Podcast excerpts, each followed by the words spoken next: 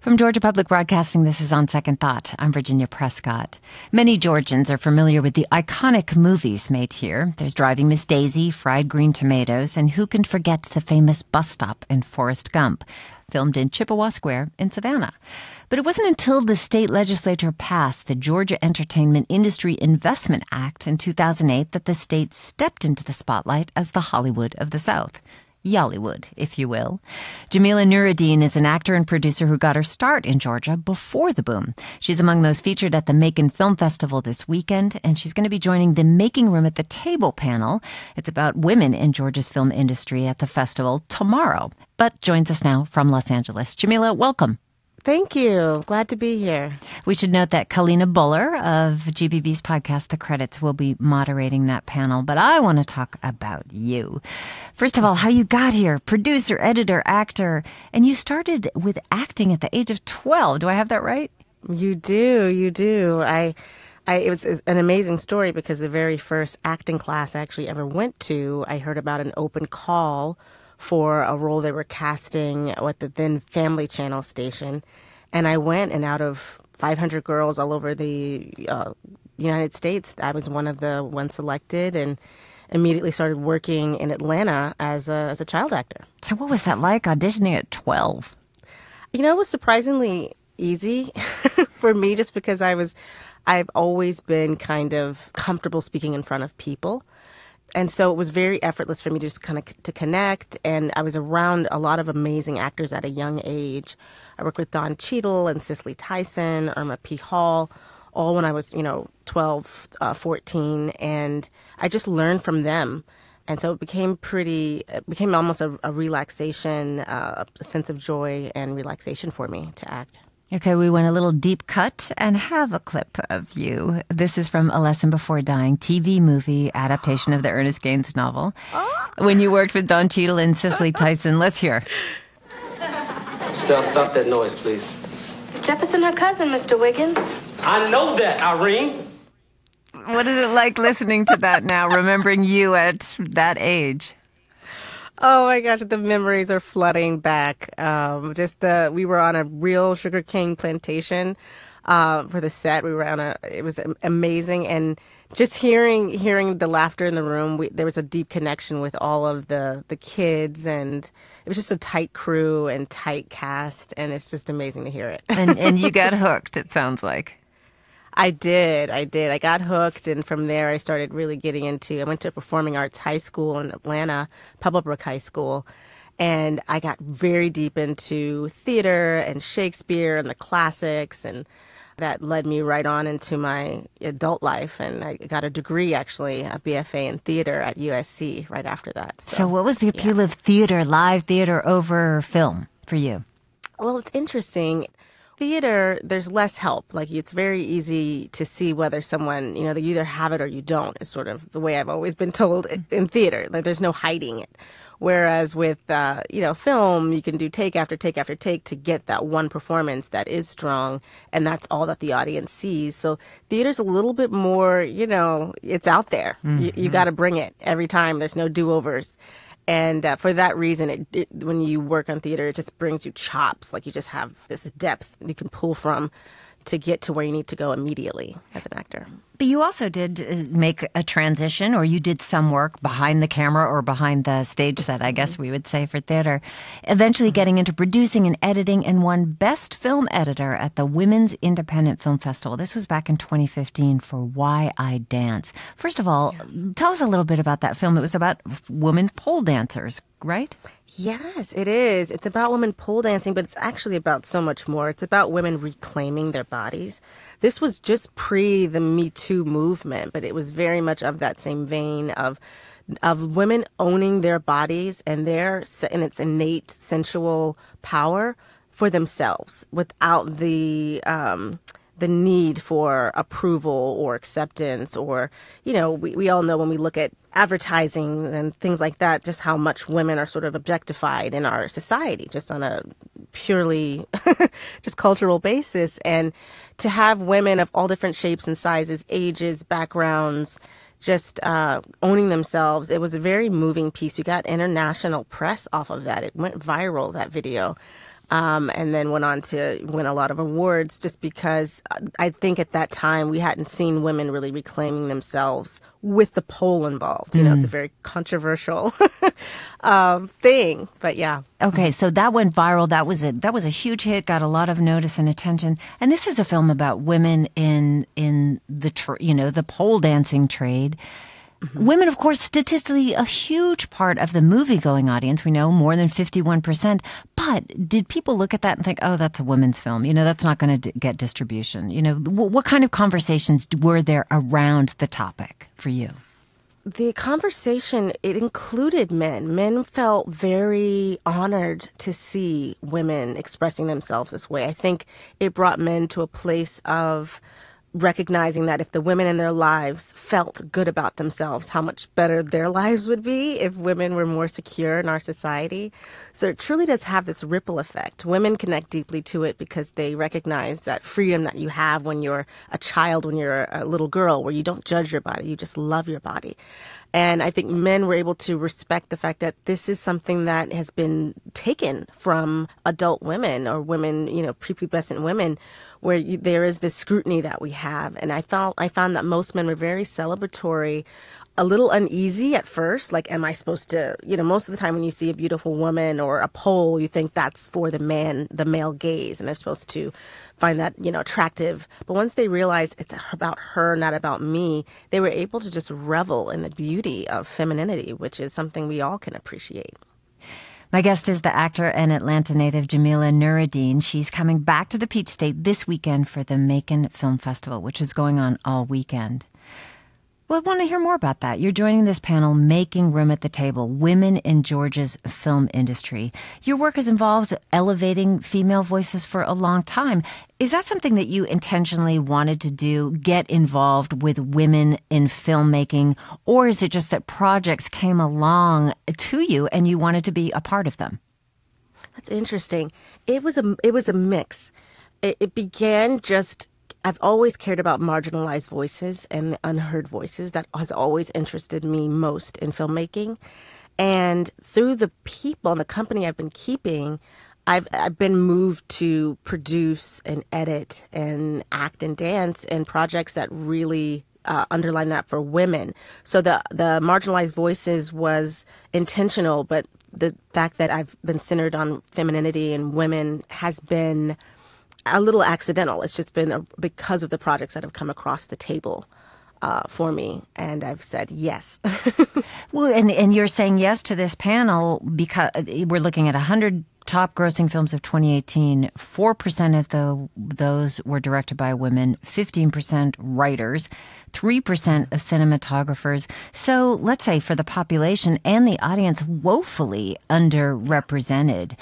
And how curious about the kind of conversations that you have with your colleagues about that. Does it feel like you're wrestling against a system? It does. It does feel like a system, and it's a system uh, that we are all a part of. I want to say first and foremost, it's not like there's just some big bad man there that's, you know, pushing people. I mean, maybe there is, but it's more that we are all complicit in this view of a successful filmmaker being a white man. That's just the view that we've had because that's what's been people want to hire more women, they want to have more diversity, but there's a lack of representation when you start looking at people's credits. Because of the way things have been, women, you know, female directors, for instance, they don't have as many credits necessarily. Um, as a male counterpart might have. And so it's almost like people have to take that chance um, in order to give a female DP, a female editor, a shot in order to have more inclusion. But the truth is, we need these voices. Projects are better when you have more representation in the uh, at the top level, kind of deciding how the story is told. It will be more a more effective story, and that's the point I keep driving home: is that this isn't charity. This is literally to make uh, the highest form of art. Yeah, and diversity sells. Films with casts that were from 31 to 40 percent minority received the highest median global box office receipts that oh. same year, 2018. Also, seeing a, a study, this is a 2017 study that women will turn off a film or TV show if too stereotyped or lacking in female characters. So, you know, you're trying to make a case that reality sells on some level, but if you don't have the credits, I mean, you're you're somewhat established. You've got credits behind you.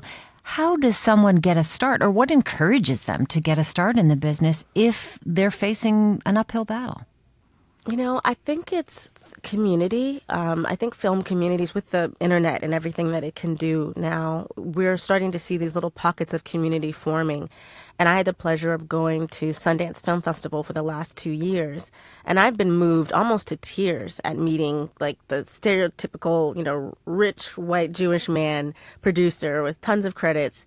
Um, who has leaned into me and literally said, you know, I, I want to hire more women. Do you know? I want to hire more female directors. Do you know any? And it's like there's this desire. I think young film female filmmakers need to realize that there is a desire for you that people want to hear your story they want to hear your voice there's just a disconnect there's no um, set paths so you need to just let it be known to your network what you want to do you need to be in touch with the people who you want to aspire to work with to reach out to them let, let let them know what your intentions are because there is space for you. People do want to help you but you have to let it be known. Mm. well you did start recently partnering with advancing women executives. This is a training and development firm for executives. So how does your background in film contribute to your work with women at fortune 500 companies you know, it's amazing. When I when I took on this role, I thought that it would be a little bit more of a departure than it was. But my background in storytelling, filmmaking, and acting serves so much because so much of in these boardrooms, so much of really selling anything or or getting buy-in on a company level is your ability to tell a story you know, there's a great quote, a confused mind says no. Hmm. So people are the least bit confused about what your intention is or why you're you're pushing this, you know, initiative in your company, they'll just say no. So you really have to have kind of that intentionality that, that a filmmaker has, that a storyteller has, when you know what your objective is, and then be able to communicate it in a way that is compelling. So with a lot of these executives, we work on everything from improv to the components of storytelling to being relaxed um, meeting the gaze. You know, a lot of women are taught to shrink back and shrink down and being able to, you know, sit up and, and push your chair up and have a seat at the table with confidence is something that will really further a lot of careers, which in that same way helps the global economy because companies that have women at the top outperform their peers that don't. Yeah, well, you're taking your seat at the table this weekend. uh, you've been living out in LA for a little while, but you are known to pop back to Georgia every now and again. Yeah. How do you see the industry in Georgia comparing to what's going on uh, on the coasts? Well, I love Georgia because it's so, you know, when I was a child actor there and acting there, it was small. It was very tiny. This was like, you know, 15 years ago. It felt very uh, much more intimate. And now you're starting to see filmmakers, you know, moving to Atlanta to work there. And the, the community is so rich and, and not jaded. And that kind of collaboration that Georgia has right now, it's very, kind of feels almost underground and, and grassroots initiative for filmmaking. It's very honorable and it, it can, the bigger cities, you know, New York, LA, they definitely have their advantages, but Atlanta has an edge of the, the community of filmmakers that are there. It's just so connected and real. Well, we will be glad to have you back. And thank you so much for speaking with us. Thank you so much. Have a good one. Jamila Nuruddin. She, you can see her this weekend at the Macon Film Festival. She's going to be on the panel Making Room at the Table Women in Georgia's Film Industry, moderated by our colleague Kalina Buller of the Credits podcast from GPB.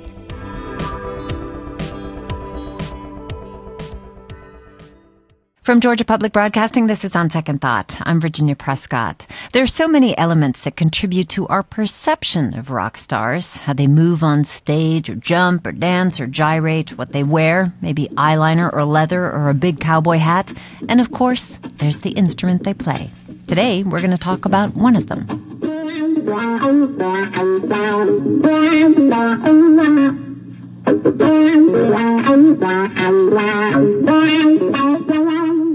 A new exhibition at the Museum of Design in Atlanta, otherwise known as MODA, examines this classic instrument, how it's made, with what materials, and the iconic musicians that we associate with the six string twanger.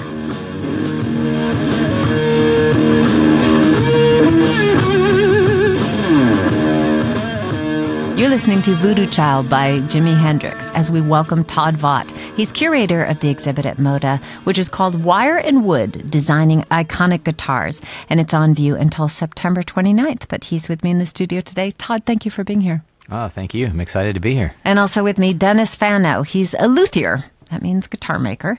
He is founder of Fano Guitars, Novo Guitars, and Rivolta Guitars. He's also featured in the exhibit at MODA, and he's joining us from Nashville. Dennis, thank you so much for taking the time. Thanks so much for having me. All right, Todd, I'm going to start with you. Right now, we're listening to the opening scene of a rockumentary called It Might Get Loud featuring Jack White. Who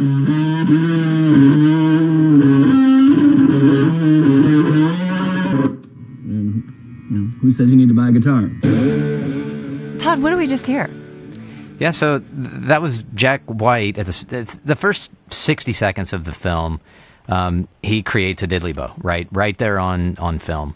And that movie, when it came out, I want to say it was eight or nine years ago, um, that that initial sequence just put a seed in my head and it, and it never really left. And uh, when Moda contacted me about um, potentially doing another exhibit, uh, that popped up.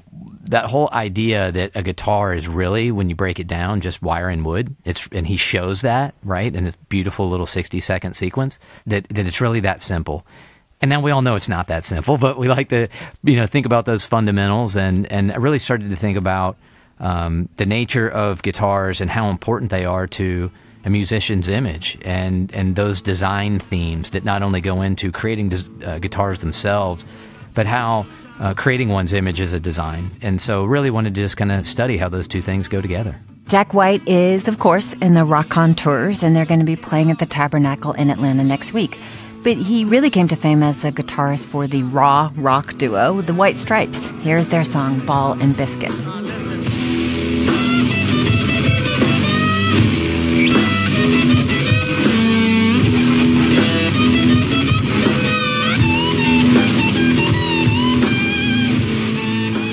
Now, that diddley bow from Jack White is the most DIY guitar that you have on display in the show.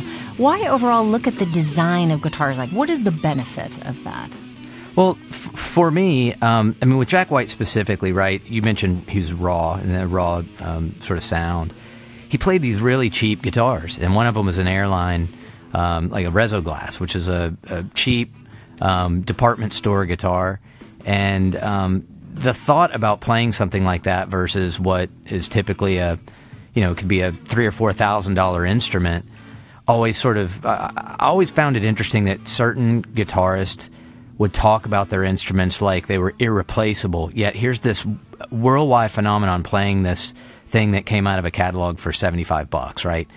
And so I, I wanted to understand from a design standpoint what is truly making these different instruments unique? What, why is one really better than another when they're both just wire and wood?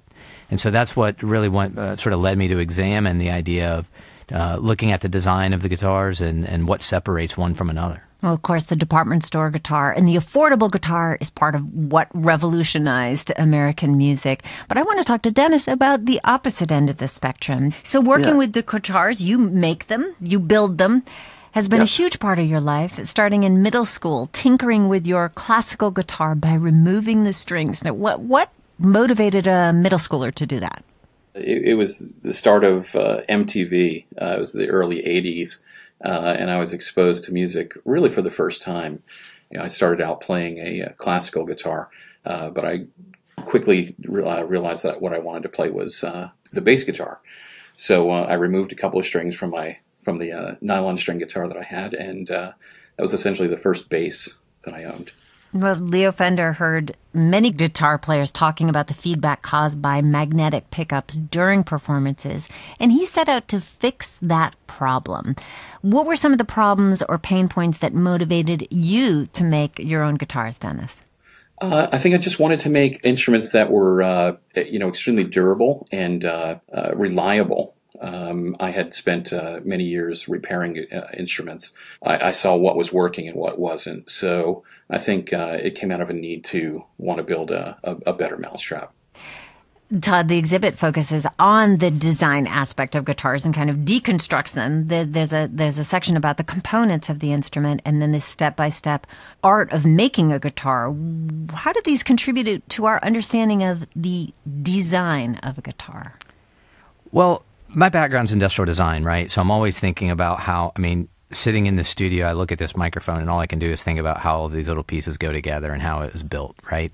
So I always think you gain amazing knowledge about design by understanding how things go together. And when somebody looks at a finished piece, they may not have that background to understand how it got there. So I think it's it's really wonderful for people to be able to come in and see on one end of a wall just a chunk of wood. You know, everybody understands that's a block of wood. Then you see all these um, sort of stages in, in between, and you really get to see how it um, gets gets manufactured from that block of wood to a finished playing guitar. And um, it was great to work with uh, Dennis and his team to help isolate those steps into the most simplified form that we could. I think we got it down to 14, 14 steps, um, and then to show that with real pieces. And so um, I think it's a it's a great display to help people understand from a design standpoint. And wood is still the primary material used for guitars. Although there's a lot of composite and other things that you show in the exhibition. So with a material like wood, there are naturally occurring variations. No two pieces of wood are exactly alike. So if you made two guitars in precisely the same way, would they sound differently? Uh, they would. Um, the the difference could be subtle, um, or it could be glaringly obvious. You won't know until you actually plug the guitar in for the first time and, and listen to it. Junior Brown uh, gave me a great sort of quote about that, and and you know, in coming up with the Guit-Steel with Michael Stevens, he uh, you know he kind of put it down like. Um, you know, it's like baking a cake, right? You know, you you know generally how to bake a cake. Just add that extra ten or fifteen percent in there that you don't know, and that's yeah. what you get with a guitar. You know, the the you, you, might build three of those Guit-Steels or or any other guitar the exact same way, but that mm-hmm. natural variation in the wood is that ten or fifteen percent that might be it might be that 10 15% that makes it amazing and it might just make it pedestrian so you, you are kind of up to the luck of the draw a little bit that is todd vaught he's curator of the wire and wood exhibit at moda also with me dennis fano a luthier and founder of fano guitars novo guitars and rivolta guitars well, Dennis, how did you discover that that that extra fifteen percent, that different ingredient? Uh, you know, through a lot of experimentation. Uh, I've been building guitars for about twenty five years now, and um, you know, with every instrument, you learn something new. Uh, you find out what you like, what you don't like, uh, and and try to distill uh, the better uh, of of the the ones that you make. Um, finding just the, the things that make them different and trying to uh, incorporate those in, in future builds. What are some of the other design elements you consider, Dennis? You know, shape or color or even name. Some of the names are fantastic. Yeah, um, it's a it's a long process. Uh, usually starts with the instrument itself, uh, shapes. Most of the designs that I come up with are uh, what are considered offset uh, guitars uh, where it's not a symmetrical design. They're slightly offset.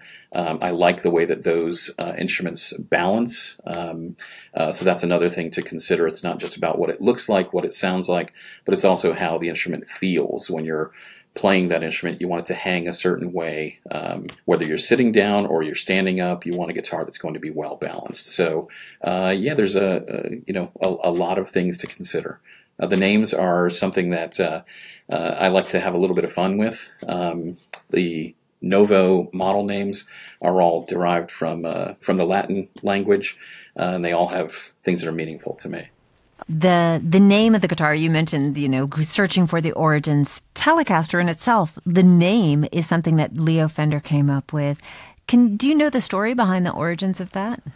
Um, you know, uh, initially his first guitar was the Broadcaster, right? And and he named it the Broadcaster because he was broadcasting it over speakers, and that was one of one of the first guitars that that would do that. Um, and ultimately, he got into some uh, trademark uh, issues there. There was a, I think, another company. It may have, it may have been even Gretsch had a drum kit called the the Broadcaster. Um, That's right. But anyway, who was it? Yes, it was Gretsch. It was Gretsch. Um, yes. And so um, you know he, he, needed to back off the broadcaster name. But with you know uh, the sort of the the turn of um, television coming into everybody's homes you know Fender was really trying to push something different than Gibson where Gibson was more again traditional. Uh, Leo wanted to push into the future, and so the idea of tele with television, um, he put it on the front of the caster, and it became the Telecaster.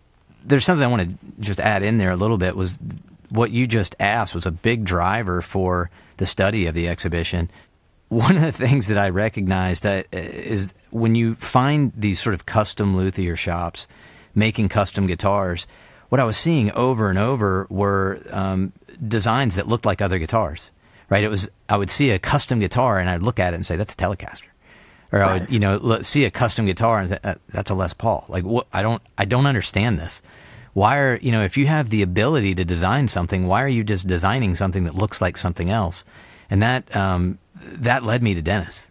And you know, when I found Dennis um, building things, he's not just a custom shop, right? I mean, they're a real guitar company, but he wasn't just producing something that looked like something old. It was something very classic in its look, yet it was new. And it didn't look like everything else. And I thought, from a design standpoint, that's a story you really want to get behind and you really want to talk about because nobody's really doing that. It's a, it's interesting how um, it's mostly traditionalists that sort of you know, love and keep the guitar sort of guitar hero thing alive. Um, so they want the old classic stuff, and it's really hard to break in with something that's new and different. That's the thing. And, you know, if you looked at old cellos, you know, the, the, the more ancient the Stradivarius or something built in the 17th century, the more value it would be. The guitar development, does that mean that a guitar that is an older guitar is not as valued or they have to be retired after a certain amount of time or do you just keep playing them? Um, you know, uh, Dennis can probably speak to this better than I can, but you know, you, you, you hear all the time. I mean, there's there's certain guitars that just have these classic qualities that everybody's looking for. I mean, a '59 Les Paul, and you know, you, you you get a hold of these guitars and you don't let them go. You know, a, a fan favorite of mine. I mean, Stevie Ray Vaughan, right? I loved Stevie Ray Vaughan, always have. Um, and he had this one particular guitar, Stratocaster. He played all the time. You know, di- different people tell you different things about these histories of these instruments, but they said that basically every part of that thing's been rebuilt about six times. You know, it's got you know all new hardware in it multiple times, four different necks on it. I mean, the the body is really the only original piece left, and so it sort of becomes a, a Frankenstein instrument after a while. But Dennis, I don't know what you think. For sure, you know, uh, from the standpoint of a new instrument, we want to build an instrument that's going to last, you know, uh, the player's lifetime. Uh, ideally, uh, it, it will be durable enough to do that. And I think what you're seeing with a lot of those vintage guitars, uh, the Strats, the Tellys, the Les Pauls from the 50s, um, they are so good. Um, there's no reason why you wouldn't want to play them as long as you could. But many of those instruments, uh, when you have a touring musician, they will retire those instruments because they, they are incredibly value, uh, valuable and they don't want anything to happen to them. you say you design guitars the way that you, think they should be. But when you were starting out, you did make a custom guitar for the guitars from the band XTC. I think, well, Dave Gregory, do I have that right? Uh, the first one that I made was for Andy Partridge, but I did get around to making one uh, for Dave Gregory and for Colin Moulding as well. So, what was that experience like working with somebody who said, This is what I want in a guitar? It, it was a little daunting because I was working with somebody that I was, you know, that, whose music I, I, you know, was a, a huge fan of. Um, but it was really interesting to uh, to hear what it was that he wanted. Um, and and try to uh, you know uh, do my best to to deliver on those desires. So, are you more interested in making custom design guitars or putting your own vision on the market?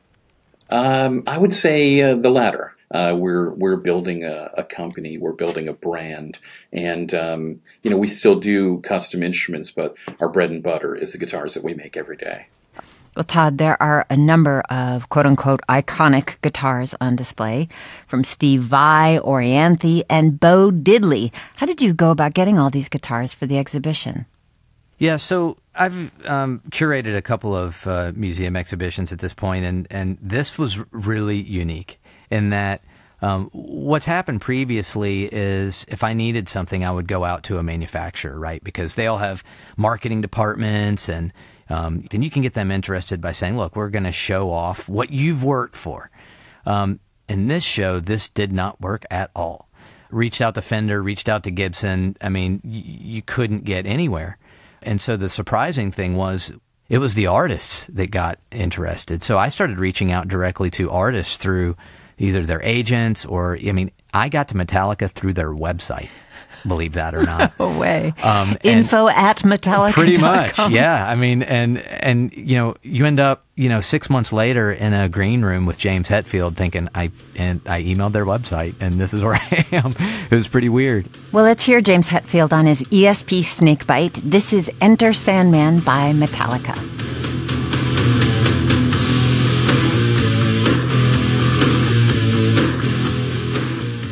Um, and so, uh, just really trying to get that list that was going to cover generations of artists, you know, old and young. Really something for everybody, right? I don't want anybody to walk away and feel like, ah, that didn't see what I wanted to see. That is Todd Vaught, curator of Wire and Wood, designing iconic guitars. It's on view at the Museum of Design Atlanta until September 29th. And Dennis Fano, he's a guitar builder, founder of Fano Guitars, Novo Guitars, and Rivolta Guitars. We're going to leave you with Making Plans for Nigel by XTC as we head into a quick break. But please stay with us. When we come back, we'll hear about some of the iconic guitars on display. I'm Virginia Prescott. Stay with us for more of On Second Thought. We're only making plans for. Nigel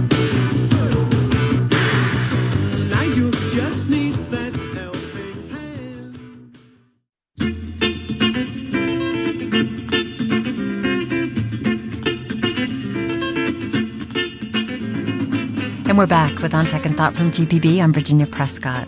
Whether it is the twang of a blues tune, the fingerpicking of a folk song, or the shredding in heavy metal music, the guitar is central to our concept of popular music. But how does the design, the look, the sound, and feel play into how a guitar becomes iconic? Right now, the Museum of Design Atlanta has an exhibit exploring exactly that. It's called Wire and Wood, and it's on display until September the 29th. You're listening to I Love Hot Nights by Jonathan Richman and the Modern Lovers as we continue our conversation with the exhibit's curator, Todd Vaught, and guitar builder, Dennis Fano. Before the break, we talked about the making and design of a guitar, and let's get into the rock stars. Um, there's a whole room in Wire and Wood showcasing the guitars of a number of significant musicians. You mentioned Junior Brown's, uh, Todd, but why do we think these fancy guitars, say Billy Duffy's Gretsch White Falcon, what does that add? You've got a, a, a very small audience that's interested in design. And most people don't think about it a whole lot. Um, and so, what I've tried to do with exhibits that I've worked on there is find other subject matter that people are interested in and bring in a, a broader audience, if you will. And then you teach them about design once they get there. So we trick them to get in with the cool stuff. Like, hey, do you want to see these really cool guitars? Um, and then when they're there, you, you, you show them these interesting sort of design uh, uh, elements. Billy Duffy, Junior Brown, St. Vincent, uh, Jack White, certainly. These are all different age groups, different musical styles that would appeal to a broader audience. Um, so that when people come in, they get to see, wow, that's that's the guitar that I, you know, I've heard on these records for all of these years, and uh, there it is, right in front of me. And then you get to learn something really special about it. Okay, I want to go to St. Vincent because there are a few guitars made iconic by women. And Annie Clark, Saint Vin- who performs as St. Vincent, is on display. She has the St. Vincent signature Music Man, very involved in the design process on this one. Well, let's hear a little bit of her song, her playing it in action. This is the song Los Ageless.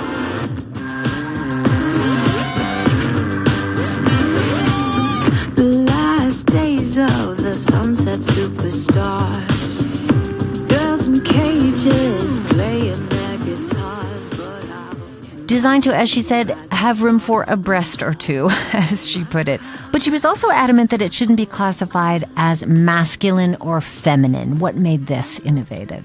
Yeah, I think that that's uh, it's interesting. I mean, one of the things that uh, you know, I, so I got to talk to Sterling Ball a good bit. Who Sterling um, is the the head guitar builder and head guitar designer at uh, for Music Man at Ernie Ball, and um, in talking to him about his work with Annie.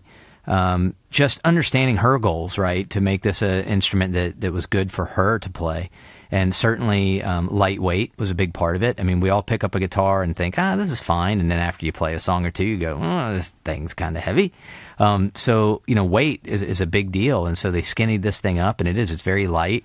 Um, the profile of it is very unique. Um, the St. Vincent was unlike anything I've seen. It broke the mold. It didn't look anything like. I mean, you would never confuse that thing with anything Gibson would ever do, or anything Fender would ever do, or Paul Reed Smith, or right, any of these big, you know, guitar manufacturers. So it was fun to see them really change and really break the mold on what these things look like. And then she put her own characteristics and her own spin on there um, to play the way that she wanted it to play, and, and, and out, out it came, right? Let's hear about an Atlanta native. Rich Robinson of the Black Crowes said that sound is king, but in his early years, the look did affect him, certainly, like seeing Keith Richards on stage playing a Telecaster. What is the, what is the impact of wanting to play what your heroes are playing? And that's why these guitars just get passed down from one to the next.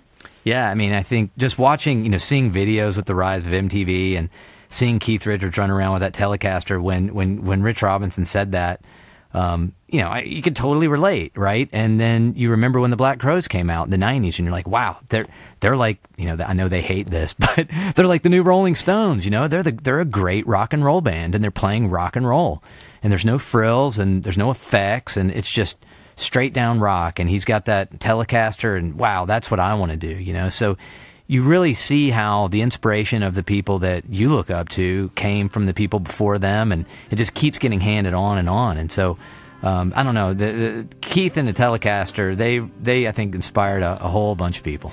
Let's hear a little bit of the Black Crowes, the song "Jealous Again" with a Telecaster in action.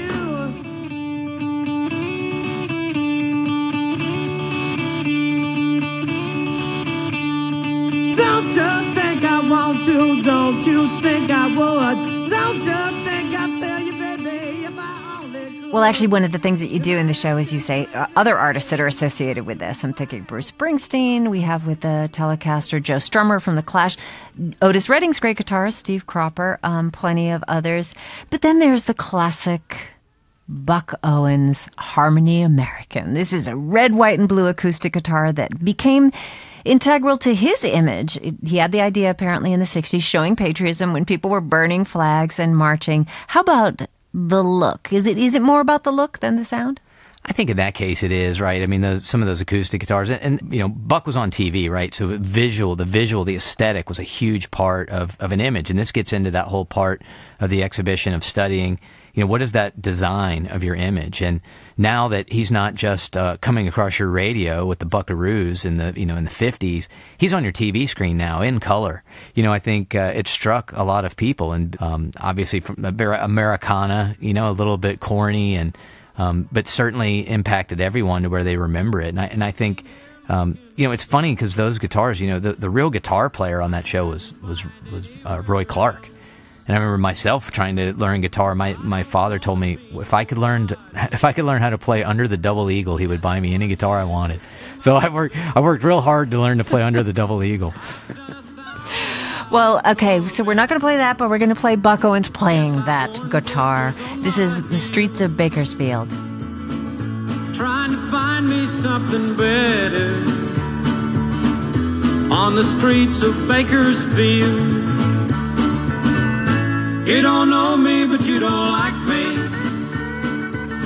You say you care less how I feel. So, Dennis, that was a guitar. Um, Sears and Roebuck sold it for what, $100, something like that? Um, sold loads of them, helped, aided and abetted by Buck Owens. How does the look of a guitar uh, impact you as, as appeal or as a maker?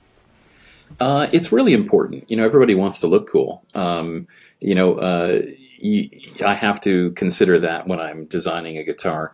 Uh, even just every day when we're finishing an instrument, uh, there's a lot of design choices. Uh, the color of the uh, the the the knobs, or choosing the knobs, uh, the color of the pick guard, um, uh, the look of the guitar is very very important. Continuing with country, we've got Junior Brown's Guit-Steel guitar on display. Very unique looking. What is the story behind this one? So Junior, you know, it was obviously a guitar player, and he also played lap steel and pedal steel guitar. And um, you know, I think when he was playing live, he just didn't have the opportunity to do that. The pedal steel, you sit down and you play it, right? Like it's almost like a table. Um, but he's playing a guitar and, and was not able to switch up between those two instruments doing a live performance. So he wanted to find a way to be able to play both. And so his uh, a, a, a luthier that he had a relationship with, Michael Stevens, um, you know, he worked together with him, and uh, the way Junior tells it, he, he basically had a dream about how these things could could work together. He woke up and sort of moved his, uh, um, you know, some blankets around to sort of figure out how this thing could lay out. and they started, you know, strapping real guitars together with these big rubber bands and seeing how they would balance out. And ultimately, Michael uh, built a prototype, and um, Junior played that thing for 25 years. Uh, just an amazing, amazing instrument. You can see with the with with the instrument that's on exhibition, you, you can see the years on that thing. That's it's one of my favorite things in the show is you see the beer, the blood, the sweat, the you know the honky tonk on that thing. Todd Vaught there, curator of the Wire and Wood exhibit about guitars at the Museum of Design Atlanta. Also with us, Dennis Fano, a luthier and founder of Fano, Novo, and Rivolta Guitars. Well, let's hear a little bit of Junior Brown doing what comes easy to a fool.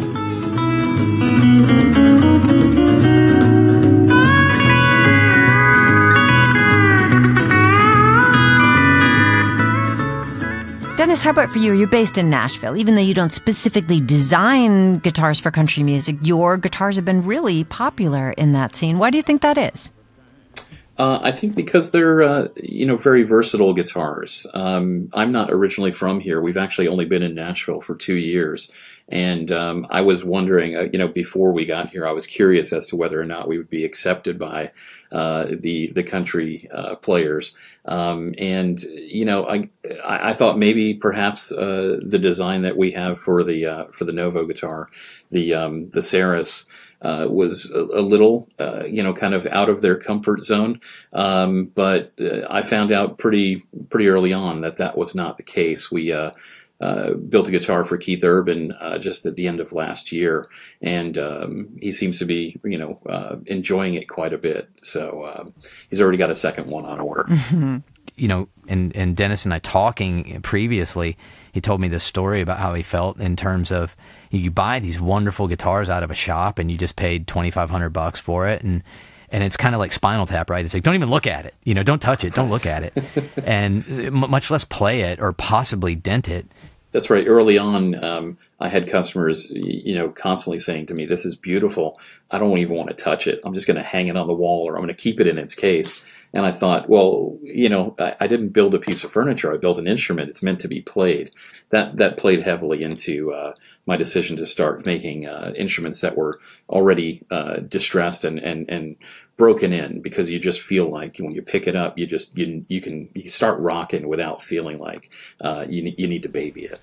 Um, I think it's a wonderful way to approach the guitar because you will actually play this thing, and that's what it's meant for, right? It's meant to be played. It's not meant to just be looked at. I wonder what it's like for you guys, um, you know, loving guitars. Dennis, you building guitars to see, you know, like Pete Townshend in that in that era of the Who when he was smashing them on the floor. Yeah, that's great. I mean, I mean, That's I, rock and roll. I, Enough said. I, I, I, I, shed a tear when I see things like that, but um, um, you know, uh, it's it's it's rock and roll. So you know, uh, anything goes. Well, you know, the Kurt Cobain guitar is that way, right? Because yeah. you know, the p- part of their show was you know they bust everything up mm-hmm. after, and I talked to um, Cobain's tech, his guitar tech, and he said, look, when that tour started, because he, pl- he played that throughout the In Utero tour said, you know, we had about 20 guitars in boxes that Fender Fender sent them. We toured around with them in a box. For every show, we'd pull one out of a box. I'd set it up. Kurt would play it. Most of the time, it would get just completely broken to bits, and we'd throw it in a dumpster, and it was gone. Every now and then, he wouldn't completely obliterate it, and I would repair it.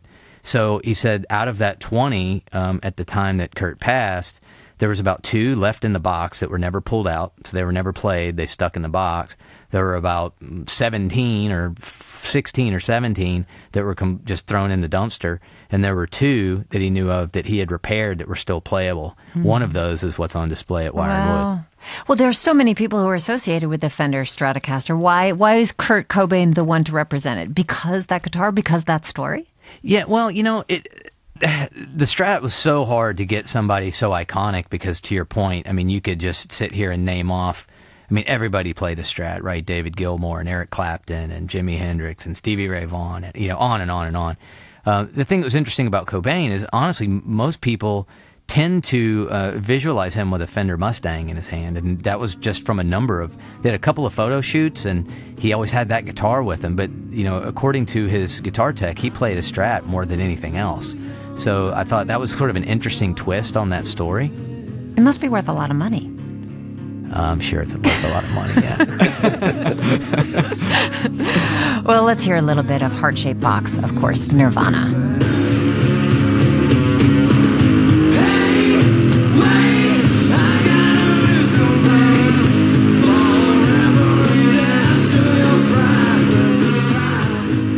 All right, let's switch gears. I'm thinking when James Hetfield and Buck Owens developed their guitars, first for themselves and then put them on the market, there are other musicians that kind of kept them to themselves, like Bo Diddley. Why, why was he keeping a secret?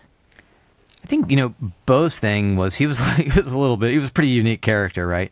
I, I don't think he was maybe as open with that, right? There was some competition there with some of his contemporaries, and so he was actually taking effects and where you call them stomp boxes, floor pedals, you know, effects pedals that sit on the floor, uh, change the sound. Um, he was incorporating some of those things into the guitars themselves, and as he's playing it, it's sort of covered up, right? And so people couldn't necessarily tell what he was doing to get these sounds. And I think that was, at least that's the lore, right? That part of it was him sort of taking his creative ideas and making them his own and, and making sure nobody could sort of steal his ideas. Let's hear a little bit of that signature Bo Diddley guitar sound. The Bo Diddley beat.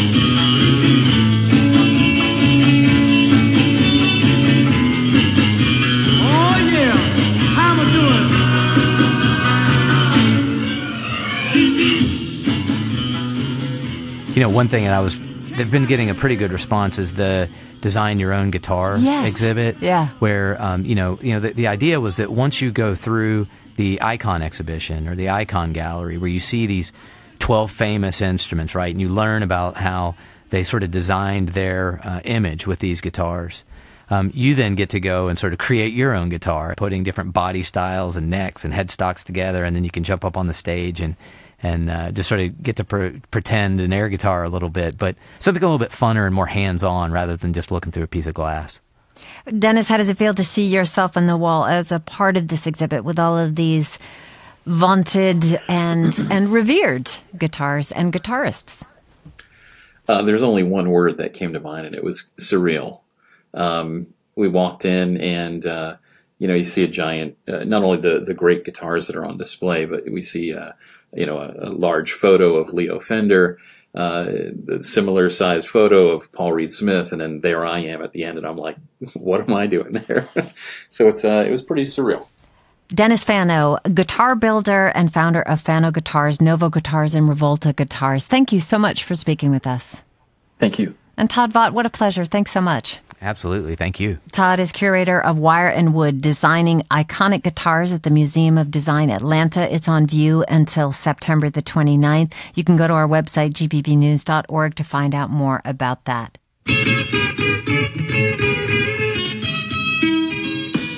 That is it for our show for today. We're going to leave you with the song This Charming Man by the Smiths with the great Johnny Marr on guitar. And we'd love to know what is your favorite guitar solo? Let us know in our Facebook group, GPB Radio's On Second Thought, or tweet us at OST Talk.